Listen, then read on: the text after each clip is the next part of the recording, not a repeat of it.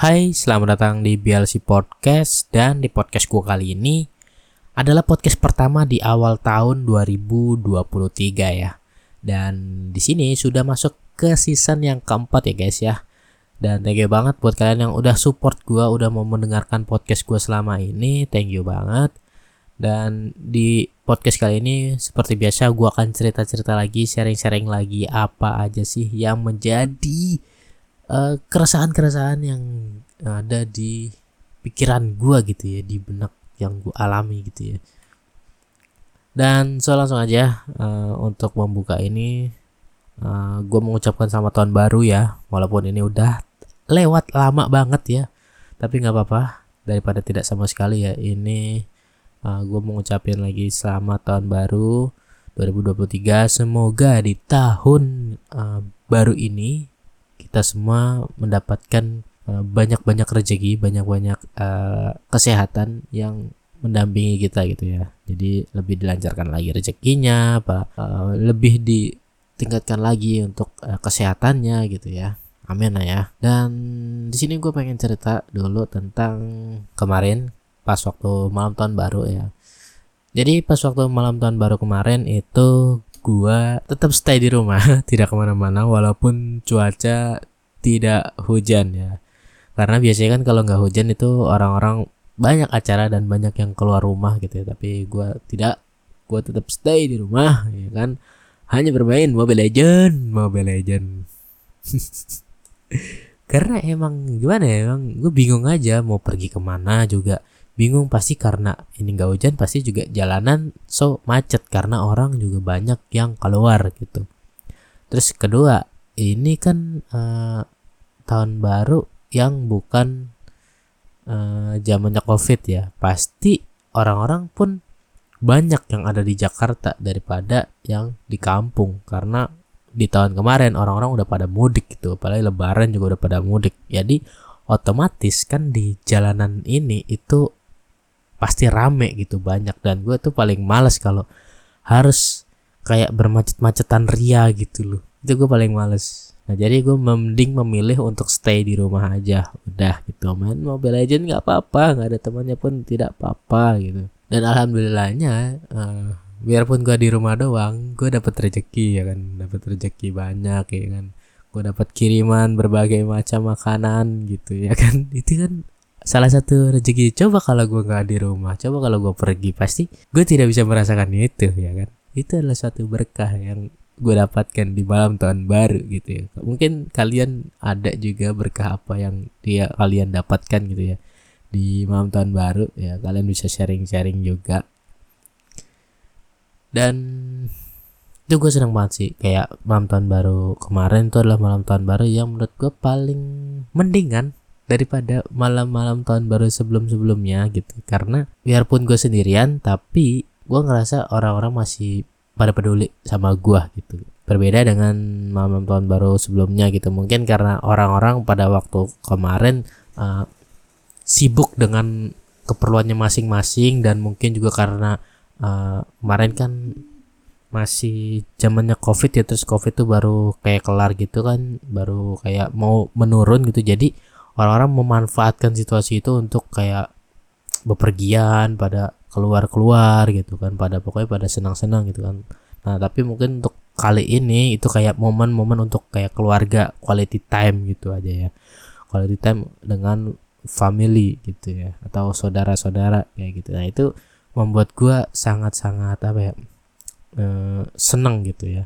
Karena jarang-jarang nih kita bisa mengadakan acara ke, bersama keluarga gitu, bareng-bareng gitu ya. Nah itu yang membuat gue senang. Dan pada waktu jam dua belas malam itu gue uh, sekeluarga ya, gue, bokap gue, nyokap gue, sampai ke keponakan gue, kakak gue, sama kakak ipar gue pun keluar ngeliat uh, biasalah ngeliat petasan gitu ya, kembang api gitu ya, yang dinyalakan pada malam tahun baru jam dua belas malam. Itu seru banget sih menurut gua. Dan gua nggak ngeliatnya nggak cuman sekeluarga gua doang, bareng dengan tetangga-tetangga gua juga itu. Karena gua nebeng di atas rumahnya tetangga gua ini ya. Dan di situ cukup luas, jadi kita nebeng untuk melihat uh, kembang api dari atas gitu ya. Dan itu cukup seru walaupun singkat ya, cuman beberapa menit doang. Setelah itu kita pulang, tapi itu momen yang menurut gue cukup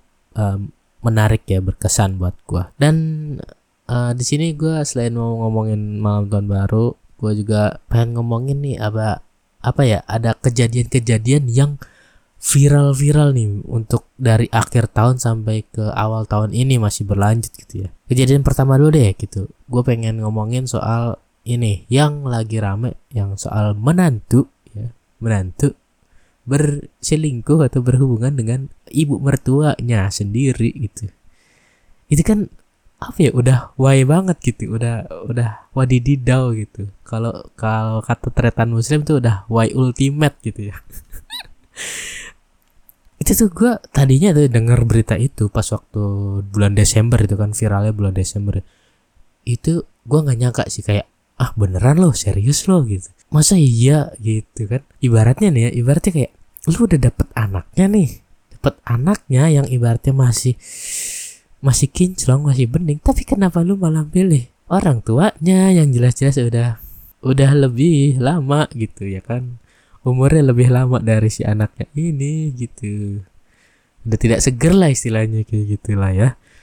Kenapa gitu kan, jadi heran, gue tuh heran gitu ya kan, jadi heran. Ibaratnya ada yang seger, masih muda, masih mengkel, kenapa milih yang udah udah itu terlalu mateng gitu, udah terlalu mateng, udah pengen busuk gitu ya kan, ngapain gitu kan, aneh. Terus Uh, di situ gue ngikutin kan beritanya. Terus uh, waktu akhir tahun kemarin tuh diundang lah sama podcastnya uh, Bang Densu ya kan.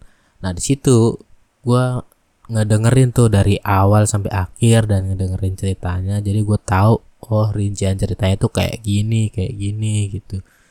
Dan ya emang ngeselin sih kalau didengerin gitu ceritanya. Coba kalau buat kalian yang pengen tahu atau belum tahu tentang cerita ini, kalian bisa langsung aja cek podcastnya di Bang Densu ya, podcastnya Denny Sumargo. Kalian bisa cek aja langsung di situ, kalian dengerin dari awal sampai akhir. Itu wadididau banget kelakuan si apa mantan suaminya atau gimana ya, gue nggak tahu mantan apa masih jadi suami, gue kurang jelas gitu ya. Makanya si pria ini yang berselingkuh dengan ibu mertua gitu, wadididau banget sih gitu. Sampai ke keluarga-keluarganya pun menurut gue wadididau gitu, keluarganya si lakinya ini. Dan yang lebih wadididau juga adalah si ibunya si wanita ini gitu ya, itu lebih wadididau juga gitu. Dan yang paling kasihan dari kasus ini adalah bukan si wanita ini ya, bukan si istri dari si laki-laki yang berselingkuh ini ya, tapi melainkan adalah ayah mertuanya gitu. Karena ayah mertuanya itu sama sekali tidak tahu apa-apa awalnya gitu ya, tidak tahu apa-apa. Terus diberitahu anaknya, diberitahu anak uh, perempuannya kalau si laki-laki ini ada main dengan si ibunya gitu sebelum mereka menikah gitu. Cuman karena bodohnya, saking saking apa ya, saking bucinnya orang ya, namanya cewek kalau udah bucin kayak gitu, dia nggak nggak mau melihat itu semua. Jadi kayak ya udahlah gitu, mau menutupi itu semua dan mencoba untuk membuka lembaran baru. Akhirnya dia memutuskan untuk menikahi, tetap menikahi si laki-laki ini gitu. Yang dimana dari situ sebenarnya ayahnya sudah tidak setuju dengan hubungan mereka. Cuman mau gimana lagi, namanya anak satu-satunya ya kan. Ya kalau misalkan kalian yang mungkin udah punya anak gitu, terus udah dewasa anaknya, um, pengen bahagia, masih ya kalian gak bisa memberikan itu semua gitu. Walaupun kalian nggak nggak suka nih gitu, tapi kalau anaknya bahagia mau gimana ya kan. Pasti namanya seorang ayah pasti akan memberikan itu untuk anaknya. Yang penting anaknya tuh bisa bahagia, apalagi itu anak satu-satunya gitu ya kan. Uh, gue bisa ngerti sih maksudnya dengan kondisi itu, dimana posisi bapaknya gitu, kayak di satu sisi bapaknya pasti kayak sedih, kecewa karena anaknya tetap memilih si pria itu, tapi di satu sisi dia nggak mau bikin anaknya sedih gitu ya kan. Ya kayak dilema jadinya menurut gua gitu. Dan itulah yang terjadi gitu ya kan. Dan kasusnya sebenarnya sudah kelar, yang dari gua dengar dari podcast Bang Densu udah kelar, ibaratnya udah didamaikan. Karena si pihak wanitanya itu mem- kalau misalkan mau meminta untuk damai dari tadi kan mau dilaporin nih. Nah, si pihak prianya kalau mau minta untuk damai, dia harus e, memberikan sejumlah uang gitu yang besar ya kepada pihak si wanita gitu. Nah, itu semua udah disanggupin dan ya udah gitu.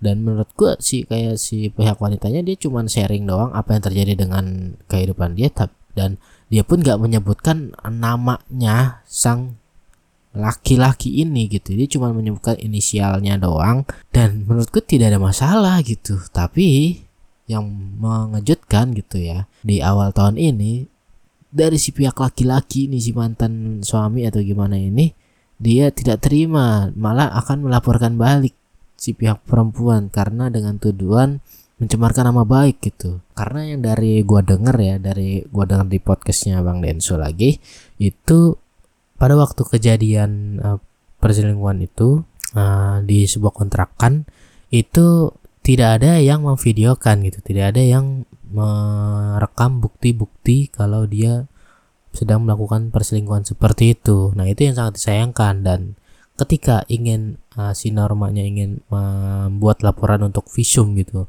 nah itu sudah tidak bisa karena dia terlambat gitu. Karena uh, setahu yang gua dengar di podcastnya Densu itu uh, untuk visum masalah perselingkuhan kayak gitu itu maksimal satu kali dua puluh empat jam atau gimana gitu ya. Gua kurang jelas, kalau gua salah tolong dikoreksi ya. Nah, kayak gitu. Jadi ya mungkin itulah satu yang alasan yang membuat si pihak laki-laki ini berani gitu, berani untuk uh, mem- menantang gitu ya, menantang balik si pihak wanita karena dia merasa si wanita nggak punya bukti nih gitu untuk uh, menja- menyerang dia balik gitu ya kan. Dan dia bisa menjadikan uh, bahan yang dia ceritakan di podcastnya Bang Densu untuk menjatuhkan si pihak wanita karena dia uh, dengan tuduhan mencemarkan nama baik gitu ya kan. Tapi setelah kita ikutin, kita ikutin ya kan, ternyata menurut gua itu tidak ada efeknya bagi pihak sang wanita. Karena dari setiap keterangan-keterangan yang diberikan oleh si pihak laki-laki itu sangat-sangat kayak ngeblunder mulu gitu loh. Kayak dia bilangnya A, tiba-tiba berubah jadi B gitu. Jadi kayak plin-plan gitu, omongannya yang dia ucapin itu gak pernah sinkron gitu. Jadi kayak statement A dari awal, misalkan lagi pas mau berangkat ke kantor polisi, dia statementnya A. Pas sudah keluar statementnya B gitu. Jadi aneh gitu, jadi gak sinkron. Jadi orang-orang kan netizen pada jadi curiga, ah apaan sih nih kok beda-beda mulu gitu. Jadi makin gak percaya lah sama dia gitu. Jadi makin lebih membela si pihak wanitanya gitu. Sampai bahkan ada netizen yang rame-rame menyerbu akun Instagramnya Hotman Paris untuk meminta bantuan kalau si perempuan ini harus ditolong gitu, harus didampingi karena dia sudah dilaporkan oleh si pihak laki-laki gitu. Itulah sampai begitulah untuk kekuatan netizen di negara kita ya. Itu mantep banget sih, gue akuin. Cuman ya dari itu semua pasti ada kurang dan lebihnya juga, lebihnya itu cuman kekurangannya juga pasti ada gitu, yang mudah terselut emosi atau gimana gitu. Tapi uh, balik lagi itu adalah suatu apa ya, kasus yang bener-bener why sih, bener-bener kayak gue belum pernah menemukan kasus-kasus seperti itu. Gue cuman menemukan kasus itu ada di sinetron-sinetron, F T V-F T V, terutama di kayak stasiun T V yang sering menampilkan drama-drama seperti itu ya kan. Nah itu gue taunya dari situ doang, ternyata ada versi aslinya, versi benerannya gitu loh. Dan itu mengagetkan seluruh warga di negara ini gitu, aneh sih. Dan terus yang kedua nih, permasalahan yang kedua nih, ada juga yang tidak kalah, kalah apa ya, tidak kalah menarik ya. Jadi Uh, kemarin ya kemarin itu gue nonton YouTube-nya Tretan Muslim itu jam satu malam ya, jam satu atau jam dua malam gitu ya. Dia live live YouTube menampilkan orang ya, orang seorang ibu-ibu ibu-ibu live di TikTok ya, live di TikTok sambil berendam di kolamnya. Dan setiap nanti ada orang yang nge-gift dia, dia akan mengguyur badannya, mengguyur dirinya sendiri menggunakan gayung ataupun ember bak gitu. Jadi kalau misalkan satu gift, dia akan mengguyur menggunakan satu gayung gitu, satu air gayung dia guyur ke badannya. Dan kalau ada yang meng-gift seratus ya, dia akan mengguyur menggunakan bak besar ke badannya gitu. Guyur gitu kan. What the hell gitu. Dalam hati gue, ini apaan sih? Kenapa orang-orang pada begini sekarang gitu? Dulu tuh yang kayak gitu-gitu tuh setahu gue itu adalah anak-anak muda gitu kan. Dan itu juga laki-laki itu yang dulu sering kayak di kubangan di sawah gitu. Lu pernah lihat kan yang mandi lumpur kayak gitu.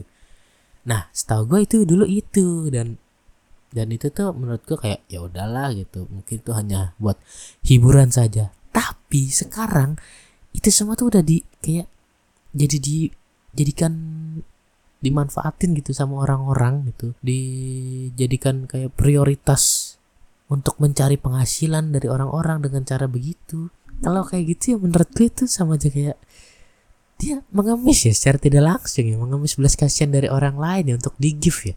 Tapi dia merasanya kalau kayak gitu tuh bilangnya dia tuh menghibur gitu, dia hanya untuk ingin menghibur orang-orang. Apanya yang menghibur? Hei, tolonglah, tolong.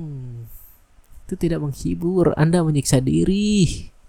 Dan lebih parahnya lagi ya, waktu gue lihat di live-nya Tretan Muslim itu, itu si ibu-ibu udah tua ya, udah cukup tua umurnya menurut gue loh. Dan gak mungkin ibu-ibu seumur itu dia kayak paham dengan live-live TikTok, terus paham dengan gif-gif kayak gitu, paham. Ya mungkin ada juga yang paham ya, cuman kalau dari gue ngeliat dari apa ya dari uh, perilakunya selagi live itu dia cuma diem duduk di atas kursi dan di bawahnya adalah kolam gitu, kolam air. Terus nanti kalau ada yang nge-give ya udah dia langsung guyur gitu, dan dia selalu menengok ke arah samping kanan gitu ya, menengok kayak dia sedang berdiskusi dengan orang lain gitu yang yang diduga-duga oleh si uh, netizen-netizen yang ada di TikTok itu adalah anggota keluarganya, entah itu anaknya atau siapanya gitu ya. Itu yang yang gue miris sih. Maksudnya dari seorang anak rela gitu melihat ibunya untuk live tengah malam, jam satu malam loh, jam satu malam bayangin, terus diguyur-guyurin pakai air gitu kan, kedinginan dong. Kalau lo yang digituin mungkin orang-orang masih pada ya udah gitu, lo coba sampai mana lo kuat gitu. Jadi ibunya lo, ibu-ibu lo, orang ya pada kasihan. Jadi kayak dilema nih, di satu sisi orang-orang kayak kalau ibu ini nggak di-give mereka kasihan karena ibu ini udah rela uh, begadang sampai malam, terus basah-basahan kayak gitu, nanti masuk angin udah nggak dapet gift, nggak ada biaya untuk berobat ya kan, kasihan. Nah kalau di gift orang itu nggak berhenti-berhenti, akan terus seperti itu dan akan terus kebiasaan karena sudah merasa enak gitu. Wah cuman dengan cara seperti ini gue bisa dapat duit kok gitu deh, ngapain gue susah-susah. Ibaratnya kayak mungkin uh, bercocok tanam, menanam padi atau gimana, atau kerja jadi buruh apa, daripada gue susah-susah kayak gitu, bayarannya juga kecil gitu ya kan. Mungkin ya itu pendapat gue nih, gue bukannya merendahkan uh, dari berbagai pihak manapun, maksudnya gue nggak merendahkan pekerjaan A, B, C, enggak. Cuman itu pemikiran gue, maksudnya dari orang itu mungkin berpikirnya, ini pendapat gue, berpikirnya daripada gue kerja-kerja keras yang bikin gue capek, mending gue kayak gini aja, gue dapat gift, dapat uang gitu ya kan, dengan cuman cara seperti ini gitu kan. Itu namanya kayak mengandalkan belas kasihan orang ya, sama aja lu kayak ngemis gitu di jalanan, cuman bedanya ini lu ngemisnya di, di TikTok gitu, di live live TikTok gitu. Itu nggak ada menghibur-menghiburnya men, menurut gue men. Gue ngeliatnya aja tidak terhibur, gue malah kasihan gitu, bukan terhibur, jadi melas gitu. Sedangkan gue pengen pengen nge-give pun nggak bisa, jadi ya udah gitu. Emang emang emang seharusnya sih jangan di-give, karena kalau semakin kalian give, semakin kalian berikan uh, reward, orang itu tidak akan pernah sadar, orang itu tidak akan pernah berpikir, orang itu akan terus-terusan merasa dirinya, oh Kalau seperti ini orang banyak yang suka, orang banyak yang give, orang banyak yang simpati sama kita. Jadi akan seperti itu nanti jadinya gitu. Makanya uh, di situ Tretan Muslim pun uh, benar dia memutuskan untuk uh, mereport akun itu gitu ya. Dia meminta bantuan orang-orang di situ yang ada di live itu, tolong report akun ini gitu ya, supaya dia berhenti melakukan itu gitu. Dan dia pun mereport gitu sampai berapa kali gitu ya kan. Terus dia juga share juga di story Instagramnya untuk uh, mungkin pengikutnya dia supaya bantu report nih akun ini nih, supaya dia nggak nge-live lagi karena dia kasihan sama si ibunya gitu. Jadi kayak seolah-olah kayak berkesan kayak uh, lagi ngelihat video uh, penyekapan orang yang dipaksa untuk melakukan sesuatu gitu loh. Kayak contohnya kayak dulu tuh YouTuber uh, apa tuh yang mukbang-mukbang yang katanya tuh mukbangnya itu dipaksa-paksa orang gitu ya, dipaksa kalau nggak mau muk, e, ngelakuin itu nanti diapain kayak gitu ya, kayak gitu kalau nggak salah apa ya kayak tiap apa apa gitu gue lupa namanya kayak gitu gitu kan aneh gitu. Dan itu sampai dia tungguin sampai dua puluh tiga menit apa berapa gitu si Tretan bikin videonya, bikin live-nya, dan tetapnya masih masih live kayak gitu. Gue nggak ngerti gitu. Dan kenapa juga masih banyak yang nge-give gitu? Aneh. Padahal di komen-komenannya udah banyak yang bilang, udahlah bu, udah, tolong stop, udah, kasihan ibu udah kedinginan gitu. Udah ada yang kayak gitu, gitu. Tapi nggak nggak peduli gitu kayak. Biarin aja gue begini, yang penting gue dapet duit. Huh. Tolonglah. Boleh Anda ingin apa ya mencari uang, tapi jangan segitu juga gitu, jangan kayak gitu juga. Mungkin kalau anaknya sendiri yang ngelakuin kayak gitu mungkin ya udahlah, itu terserah lo gitu, lo masih muda, lo masih tahu batasan-batasannya, masih sanggup mungkin menahan itu semua. Tapi ini ibu lo, ini orang tua gitu, orang tua, apalagi ibu ibu udah ibu-ibu yang udah tua gitu, udah banyak keriputnya juga gitu. Terus lu suruh begadang sampai malam, ya tengah malam, bukan malam lagi itu namanya, hitungannya udah pagi ya, sampai jam satu jam dua pagi, terus diguyur dengan air, dan air itu juga tidak bersih, airnya udah rada coklat-coklat gitu yang gua lihat ya. Itu sangat-sangat wadididau sih, jiwa Anda kemana gitu, maksudnya empati Anda gitu, hati Anda kemana? Kenapa bisa membiarkan orang tua Anda begitu?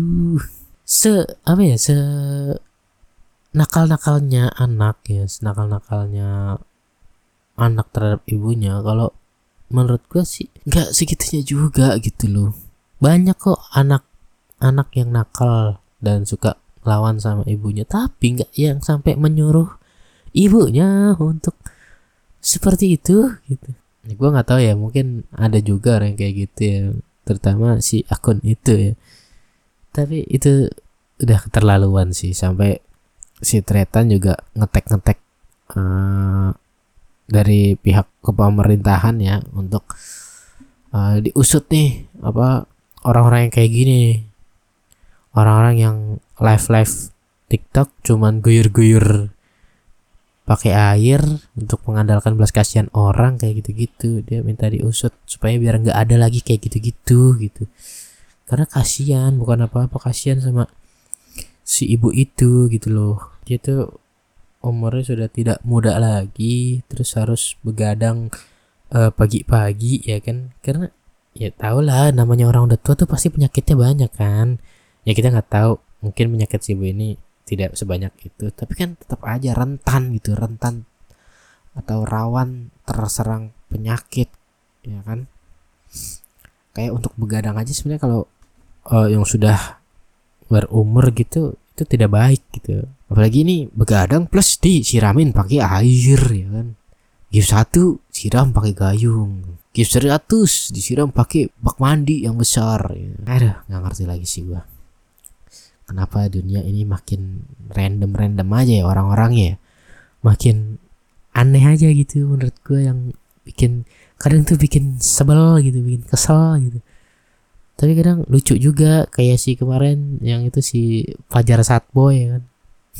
Itu menurut gue kocak sih. Maksudnya dia biarpun kayak gitu terkenalnya dari jalur yang menurut gue tidak ada prestasinya, tapi di balik itu semua dia menghibur gitu. Maksudnya itulah yang namanya menghibur tuh.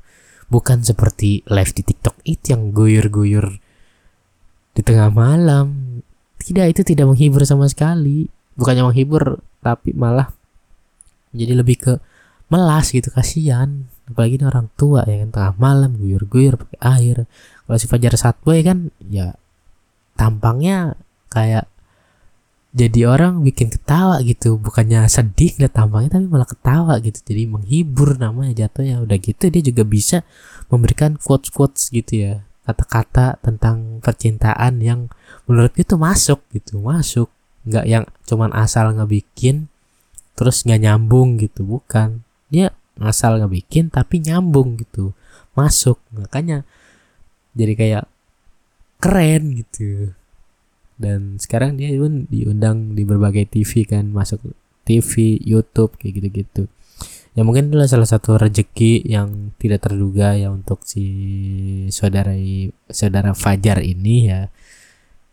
Dan nomornya juga masih muda gitu, masih lima belas tahun gitu kan.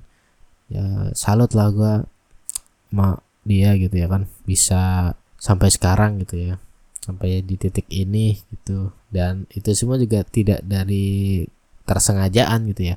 Ya berarti itu adalah emang udah rezeki dari yang di atas gitu ya, dari Allah Subhanahu Wa Taala. Udah dapat rezeki, jalannya memang harus begini gitu, nggak apa-apa. Maksudnya dia dibully dulu, awalnya dibully dibully tapi setelah dia udah viral, dia udah uh, banyak diundang sana kemari oleh stasiun T V, oleh YouTube, YouTube, YouTube, channel-channel YouTube, orang-orang lebih respect sama dia gitu. Ya itu sih uh, yang bisa gue ceritain di podcast kali ini. Dan kalau misalkan gue pengen cerita lagi sebenarnya nggak ada habisnya, tapi ya kita udahin dulu aja ya. Nanti kita sambung lagi di next podcast berikutnya. Semoga kalian uh, bisa terhibur juga. Tapi terhibur apa aja, gue cuman ngelarin unek-unek gue doang sih. Ya udahlah, pokoknya kalian uh, yang masih mendengarkan, thank you banget deh buat kalian yang udah mau support uh, podcast gue. Dan gue akhirin podcast ini sampai di sini. Jangan lupa untuk beristirahat, jangan lupa untuk jaga kesehatan, karena musimnya sekarang lagi musim nggak uh, jelas ya, pancaroba. Jadi ya jaga-jaga kesehatan lah. Oke, okay? Sampai sini dulu aja guys. See you on the podcast. Bye bye.